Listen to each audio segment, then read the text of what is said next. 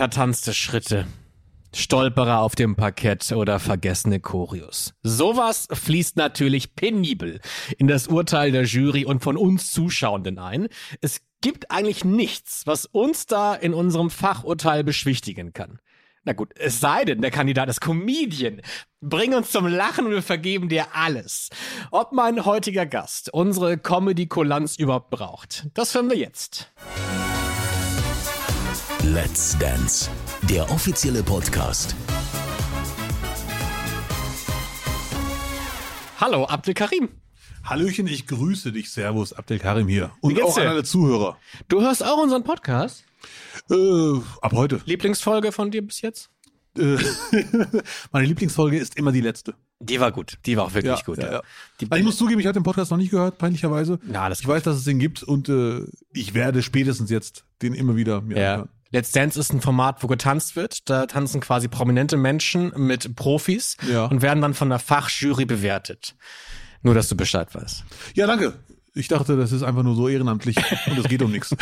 Das geht, also es geht eigentlich auch um nichts. Es geht Ja, um ja. Spaß natürlich, das steht im Vordergrund. Ja. Natürlich kann man auch Dancing Star werden. Hast du die Ambition?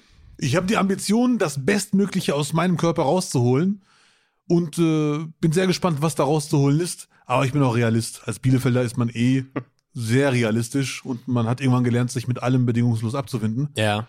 Aber ich werde wirklich versuchen, meine persönlichen Grenzen zu erreichen. Aber gleichzeitig äh, steht bei mir der Spaß im Vordergrund. Okay.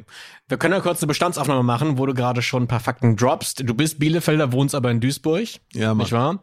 Bist 41 Jahre alt, 1,86 groß und bist von Beruf Comedian. Ich habe mir mal die Frechheit erlaubt, ein bisschen in die Statistik zu schauen der Comedians hier bei Let's Dance. Was ist so dein Bauchgefühl? Kommen Comedians eher weit oder fliegen die schnell raus? Gute Frage. Wenn man realistisch ist, würde ich mal sagen, sie fliegen vor der Halbzeit raus. Aus äh, Gründen, die man nachvollziehen kann, wenn man unseren Bewegungsumfang äh, betrachtet.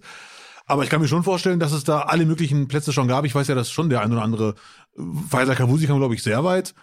Bielendorfer kam auch, glaube ich, in die Top 8, Top 7. Das ist das Faszinierende, weil ähm, ich will den Menschen das Talent nicht absprechen, aber zum Beispiel auch ein Bastian hat ja, sagen wir mal, Herausforderungen beim Tanzen. Und ich glaube einfach, weil man ihn gerne sieht, ist er auch so weit gekommen, nämlich sechster Platz. Und die Geil. Statistik ist eigentlich ganz gut. Ich meine, Ingolf Lück, erster Platz, das dann nicht nur aufgrund von Kulanz. Äh, Inissa Amani, vierter Platz, Ilka Bessin, fünfter Platz, Olli Pocher, siebter. Also eigentlich hast du ganz gute Chancen. Muss ich zugeben, da hätte ich jetzt, äh, hatte ich gar nicht so auf dem Schirm, dass die so gut abgeschnitten haben, alle. Das ist ja wirklich grandios. Ja. Das ist, äh, und vor allem bei Ingolf Lück äh, lag es definitiv nicht an Kulanz. Der ist Ja. ja wirklich ein äh, Sportmonster. Absolut. Äh, und Enisa vierte, Ilka fünfte, das ist schon Das krass. ist schon beachtlich, ne? Wenn wir mal ein bisschen an deine Anfänge gucken, ne? Also Ja. mein Vater würde jetzt sagen, du hast ganz toll gestartet mit einem seriösen Studium, Germanistik, Islamwissenschaften, dann irgendwann doch Jura und dann irgendwann bist du abgedriftet in die dunkle Entertainment-Welt. Äh, mein Vater wäre enttäuscht. Äh, ist es auch heute wegen mir, aber das ist ein anderes Thema. Wie kam es bei dir Mhm. Nein, zu Hause darüber, an? Darüber reden wir heute nicht. Du kannst äh, gerne in unserem Podcast, den ich mit Lust habe, gerne über deine Geschichte sprechen. Hier geht's um mich heute. Bitte.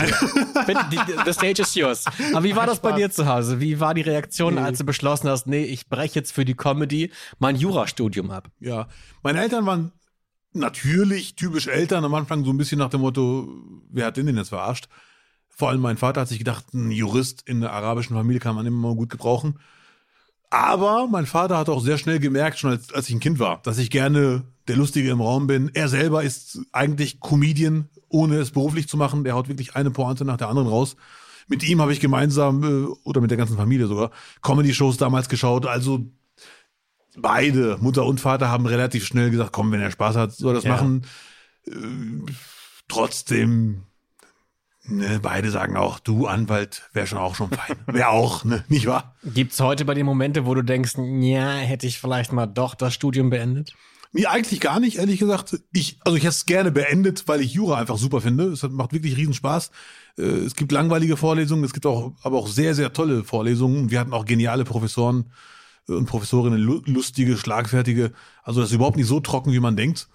Oder um mal einen Professor zu zitieren, der Anwalt ist beim Mord auch nicht dabei. Äh, also später im Beruf ist es genauso wie im Studium. Man liest irgendwas und muss entscheiden.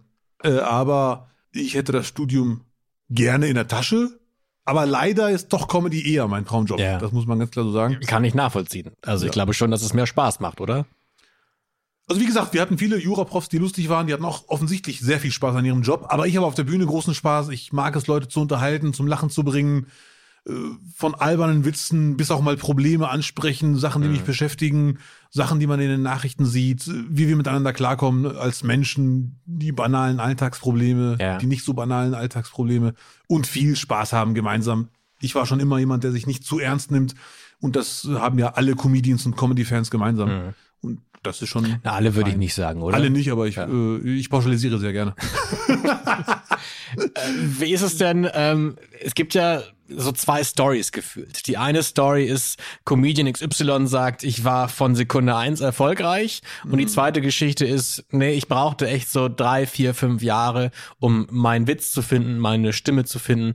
Wie war das bei dir? Ich habe ja quasi Comedy auf der Straße gelernt. Ich war ja schon als Kind der Lustige im Raum und habe versucht, mit äh, lustigen Sachen auf mich aufmerksam zu machen. Lag viel leichter. Es gibt ja viele Gründe, warum ist man lustig. Viele sagen, das ist die Außenseitertheorie. Man hat keine Der coolen Schmerz. Klamotten.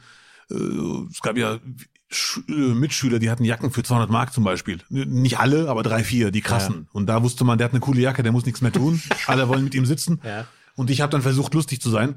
Also, Das war ein großer Fehler von mir. Ich habe auf der Bühne versucht, anders zu sein. Weil ich, ich, ich wusste, Comedy willst du machen.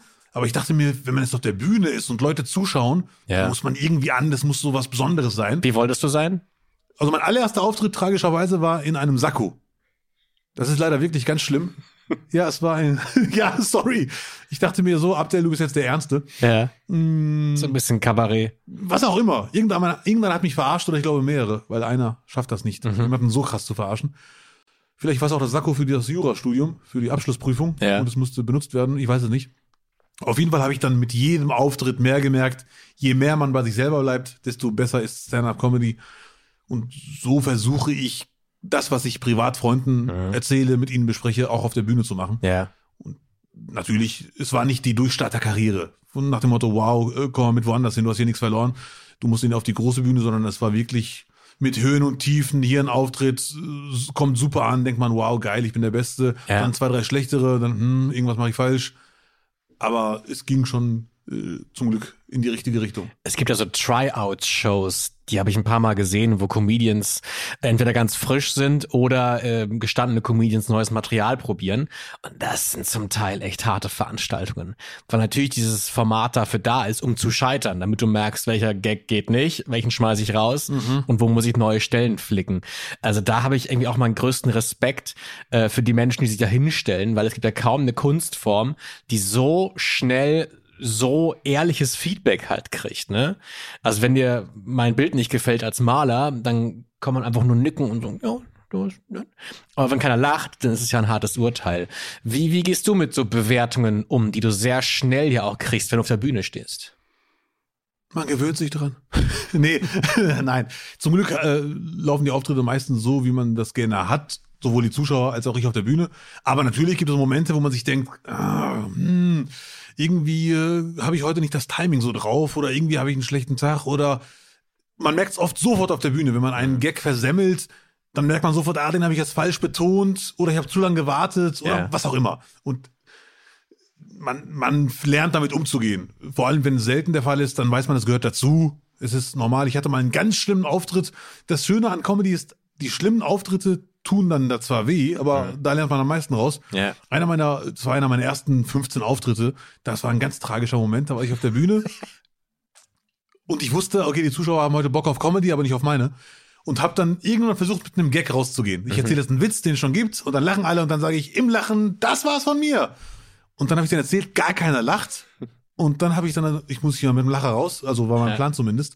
Ich so, hey Leute, einen habe ich noch. Und dann sagt eine Frau in der ersten Reihe, mach mal, vielleicht ist der gut.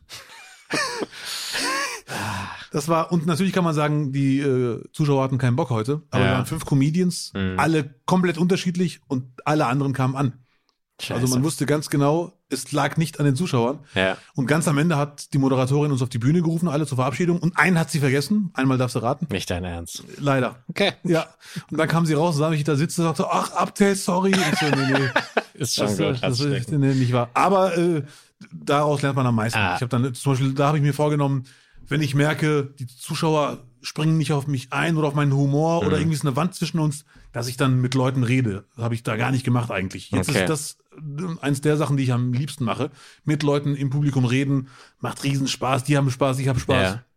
Wie ist es andersrum? Erinnerst du den Moment, wo du gemerkt hast, okay, jetzt funktioniert es, glaube ich, jetzt erreiche ich auch sowas wie einen Durchbruch, die nächste Ebene? Das war 2010 irgendwann. Da habe ich bei der Bäckerei gearbeitet in Gelsenkirchen. Nachtschicht jeden Freitag von äh, 22 Uhr bis halb neun morgens. War ich quasi aus dem Leben äh, genommen, weil äh, Nachtschichtbäckerei ist wirklich nicht lustig. Glaub Da ist schon so hier und da eine gereizte Grundstimmung. ich habe mal den Chef gefragt, warum alle so schlecht drauf sind. Und er sagte, weil wir das Tageslicht nicht sehen. er meinte das nicht ganz ernst, aber Ja. vielleicht ein bisschen schon. Auf jeden Fall habe ich mich 2010 entschieden, also der fette Erfolg war noch nicht da, aber da habe ich mich entschieden, ich kann jetzt nicht sechsgleisig fahren. Äh, Hier Bäckerei, hier Callcenter, da Studium. Jetzt, ne, es geht ja in die richtige Richtung ein bisschen und Funkhaus WDR hat mich dann eingeladen für eine Mixshow 2009. Da dachte ich so, jetzt kannst du, jetzt versuch mal nur das zu machen. Da, Das war aber jetzt nicht so, dass ich dachte, dass der Durchbruch ist da. Ja. Nur ich habe mir gedacht, ich habe mich auch selber dabei erwischt, wie ich immer mehr an Comedy denke. Auch in meiner Freizeit. Wie mache ich den nächsten Auftritt? Wo kann ich noch auftreten? Und dann habe ich mir gedacht, komm, setz doch mal alles auf die Karte und guckst, wie weit die Reise geht. Finde ich gut. Man muss manchmal, glaube ich, solche Dinge probieren. Auch sowas Unvernünftiges machen wie ein Studium beenden, weil man seinem Traum folgen möchte. Also ich finde, das machen viel zu selten Menschen. Und ich, natürlich hören wir meistens nur die Erfolgsgeschichten. Ne? Also wir wissen ja selten von den Leuten, die es halt nicht geschafft haben. Ja. Ne? Wir hören ja nur die guten Geschichten. Aber dennoch, man muss sich, glaube ich, trauen. Don't stop believing. Ähm, Das war Englisch? Ja. das äh, hören nicht auf zu glauben und zu Ja. träumen. Ähm, ich habe das Gefühl, oder es ist, glaube ich, eher Tatsache, dass, dass wir sensibler geworden sind mit Sprache. Es wird gerade viel überarbeitet. Wir reden anders, wir sprechen anders, wir fühlen anders. Ähm, was ist da deine Wahrnehmung, wenn es um Comedy geht? Hast du das Gefühl, dass es dir gerade eher leichter oder eher schwieriger gemacht wird, Comedy zu machen? Meine Comedy wird nicht erschwert. Ich kann nach wie vor äh, die Sachen erzählen, die ich auch schon äh, erz- erzählt habe, erzähle ich immer noch. Und dass man über Sachen nachdenkt, war ja schon immer so. Also die Menschheit hat sie ja immer sich, sonst hätte sie sich ja nie weiterentwickelt. Sachen werden hinterfragt, die eigene Position wird hinterfragt. Also ich finde das eigentlich alles super. Und es gehört leider auch dazu. Es gibt einige Sachen, wo ich mir selber denke, jetzt ist es vielleicht ein bisschen übertrieben, dass man äh, auf dieses Wort auch noch achten muss. Und damit meine ich jetzt nicht die Worte, wo man eigentlich klarer Meinung ist, dass es nicht geht. N-Wort zum Beispiel, Ja. da, darüber wird zum Glück nicht mehr debattiert. Aber es gehört dazu, dass bei solchen Bewegungen es immer so ein bisschen, vielleicht sogar ein Tick zu extrem wird, um sich dann wieder ein bisschen zu zivilisieren, übertrieben formuliert. Das hat, äh, das hat so eine Bewegung auch so an sich. Und ich bin mir sicher, dass es langfristig in die richtige Richtung entwickelt. Ja. Aber erlebst du da manchmal auch Kritik und, und Kommentare? Selten zum Glück. Ich, ich, es, gibt immer Leute, die zu, für meinen Geschmack dann, zu kritisch sind, für ihren Geschmack dann halt nicht. Ich habe zum Beispiel mal eine Geschichte erzählt auf Facebook, äh, mit einem Polizisten habe ich die erlebt. Finde ich persönlich sehr harmlos. Ich fand die sogar sehr lustig. Da haben mich zwei Polizisten erkannt am Hauptbahnhof, haben mit mir gequatscht. Es war Hochsommer und dann sagt ein Polizist zu mir, gibt mir ein Taschentuch und sagt, sie haben da ein bisschen Schweiß auf ihrer Stirn. Fand ich nett. Taschentuch genommen, hab den weggewischt und hab dann gesagt, vielen Dank. Und dann sagt er, jetzt habe ich ihre DNA. Gibt bessere Witze. Der hat improvisiert. Ja. Ich, Taschentuch habe ich mir eh nicht zurückgegeben. Ich fand's lustig, ich habe es gepostet. Ja. Und dann hat einer geschrieben, Abdelkarim, ich finde die Geschichte nicht lustig. Und wenn sie wirklich so passiert ist, war das Rassismus. Okay. Es gibt Rassismus, es gibt auch rassistische Polizisten, aber für meinen Geschmack war das jetzt wirklich kein Ja. Rassismus. Und da hat halt jede andere Schmerzgrenzen, jede andere Wahrnehmung. Äh, solange man darüber spricht und bereit ist, sich selber zu hinterfragen, also seine eigenen Sichtweisen, finde ich alles gut. Du hast aber ein Programm gehabt, das heißt, wir beruhigen uns. Ähm, wer muss sich von was beruhigen? Ich muss dazu sagen, äh, dass ich eh schon immer etwas entspannter Typ war. Im Optimalfall. Auch ich werde ab und zu erwischt mich dabei, wie ich gereizt bin, wie mich etwas nervt. Aber ich versuche eigentlich im Optimalfall entspannt zu sein. Gelingt nicht immer, wie gesagt. Das war schon immer mein, mein Motto. Aber gerade die letzten, schon vor Corona, so fünf, sechs Jahre, habe ich den Eindruck, herrscht so eine gereizte Grundstimmung. Bei Diskussionen ist man direkt auf 180. Man hört gar nicht mehr zu, was der andere sagen möchte. Man wartet nur ab, bis die Person fertig geredet hat, um dann zu sagen, aber jetzt kommt meine Meinung und die Ja. ist richtig. Da finde ich, sollten sich alle ein bisschen beruhigen. Ja. Ja. es gibt Meinungen, die man zwar ausdrücken kann, aber wo man sagen kann, das ist definitiv nicht mehr im Rahmen Ja. äh, unserer Verfassung. Klar, klares Stopp quasi. Aber alles in allem sollte man wirklich Leuten zuhören. Es führt auch zu viel mehr, es macht auch mehr Spaß, es ist besser für die eigene Seele. Äh, jetzt klinge ich so ein bisschen wie Domian zu seinen besten Zeiten. Ich vermisse ihn. Also deswegen, ich bin dankbar, dass Ja. du das jetzt tust hier. Äh, Die einzige Person, vor der du dich hier ein bisschen in Acht nehmen musst, ist, glaube ich, Joachim Lambi. Der ist sehr streng. Was glaubst du, wird so deine größte Herausforderung hier bei Let's Dance? Auf jeden Fall das Training. Ich habe ja, ich bin ja nicht der sportlichste, ne? Das ist auch kein, kein Tiefstapeln, das ist leider einfach so. Und vier, fünfmal die Woche Training habe ich noch nie Ja. gehabt. Und ich glaube, das trifft auf die meisten Menschen zu. Wer trainiert schon fünfmal die Woche? Ja. Deswegen ist das für mich ganz klar die größte Herausforderung. Choreo lernen, also das Problem ist, man muss sich ja vor Augen führen, ich habe jetzt die Choreo noch gar nicht drauf, wie viele andere, und dann muss am Ende eine Choreo stehen. Da, da, also es wird natürlich klappen, kriegen ja viele andere Menschen auch hin, aber da, also es muss am Ende eine Choreo stehen. Ja. Da, da habe ich schon Respekt vor. Das ich. Und dann rausgehen auf die Bühne und hier sind Abdel Karim und und Tänzerin X. ja, wer denn? Um damit zu den schnellen Fragen zu kommen, mit wem würdest du gerne tanzen wollen? Die Frage überhaupt bei Let's Dance. Ich war noch nie bei Let's Dance dabei. Ich äh, freue mich über jede Tanzpartnerin. Wenn ich jetzt wüsste, wie die Trainingsmaßnahmen der, der Trainerin sind, der Was, was brauchst du denn? Wir tasten uns mal so ran. Also auf jeden Fall hoffe ich auf eine auf eine Frau mit ganz viel Geduld, Mhm. ne, weil ich glaube, wenn man Tanzschritte 500 Mal übt, sind es bei mir 1000 Mal. Ja. Und vor allem sollte es eine sein, die dann auch wirklich äh, streng ist, aber nicht so streng, dass man irgendwann mal so blockt und sagt, lass mich in Frieden. Mach deine scheiß Show doch alleine. Hier ist eine Puppe, geh mit der tanzen. Nein, sondern schon, dass sie mich motiviert, streng, aber trotzdem so, dass man sagt, so, ich bleibe am Ball. Ich mache auch Schritt Nummer 1000. Ich glaube, ich fänd's spannend, wenn du mit der neuen tanzt, mit Maria. Die ist dieses Jahr zum ersten Mal dabei und Okay. ich kann mir vorstellen, also es ist nur ein Bauchgefühl gerade, dass Ja. da vielleicht gesagt wird, die soll sich mit dem Abdel Karim jetzt mal beweisen. Mal gucken, was sie aus dem rausholen kann. Ja, also ich weiß nicht, wie du darauf kommst. Ich, äh, also Na, ich, ich sag mal so, ich kann mir schon vorstellen, dass es ja irgendwie eine Challenge ist, mit jemandem zu tanzen, der schon von vornherein sagt, ja, ich glaube, ich kann das nicht so gut. Und dann nimmt man vielleicht eher jemand, der noch, der noch richtig Energie Der hat. noch Hunger der hat. noch Hunger hat, der Richtig. noch neu ist. ja, ja. Ja. Nach dem Motto, hier, wenn du den schaffst, kannst du immer mitmachen. Das Die endgültige Job, Prüfung. Ja. Richtig, ja. Frage Nummer zwei. Welche Schlagzeile würdest du während deiner Let's Dance-Zeit gerne mal über dich lesen? Abdel Karim bringt Lambi zum Weinen.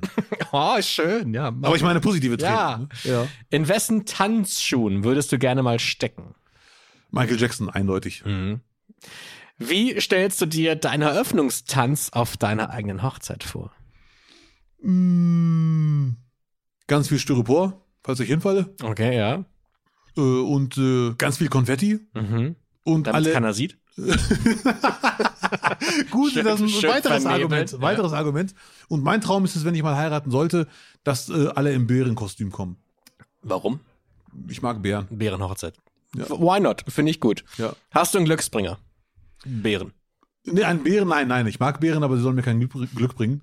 Äh, der Grizzlybär wäre mal ein Glücksbringer, aber nee, ich, einen, Glücks, einen richtigen Glücksbringer habe ich definitiv nicht. Wäre Okay. mal eine Idee, ein Glücksstand vielleicht, aber verliere ich immer. Es gibt auch Ritu Rituale, also man sagt, ich gehe mit dem rechten Fuß Ja. zuerst aus der Tür. Habe ich auch nicht. Äh, krass, Nee, ist ja okay. danke. Wir kommen zum großen Let's Dance Bingo. Es gibt jedes Jahr Sätze, die immer wieder fallen. Wie zum Beispiel, der Knoten ist geplatzt. Du tanzt in einer anderen Liga. Hast du eine Idee, welcher Satz vielleicht zu dir gesagt werden könnte? Oder den du selber sagst?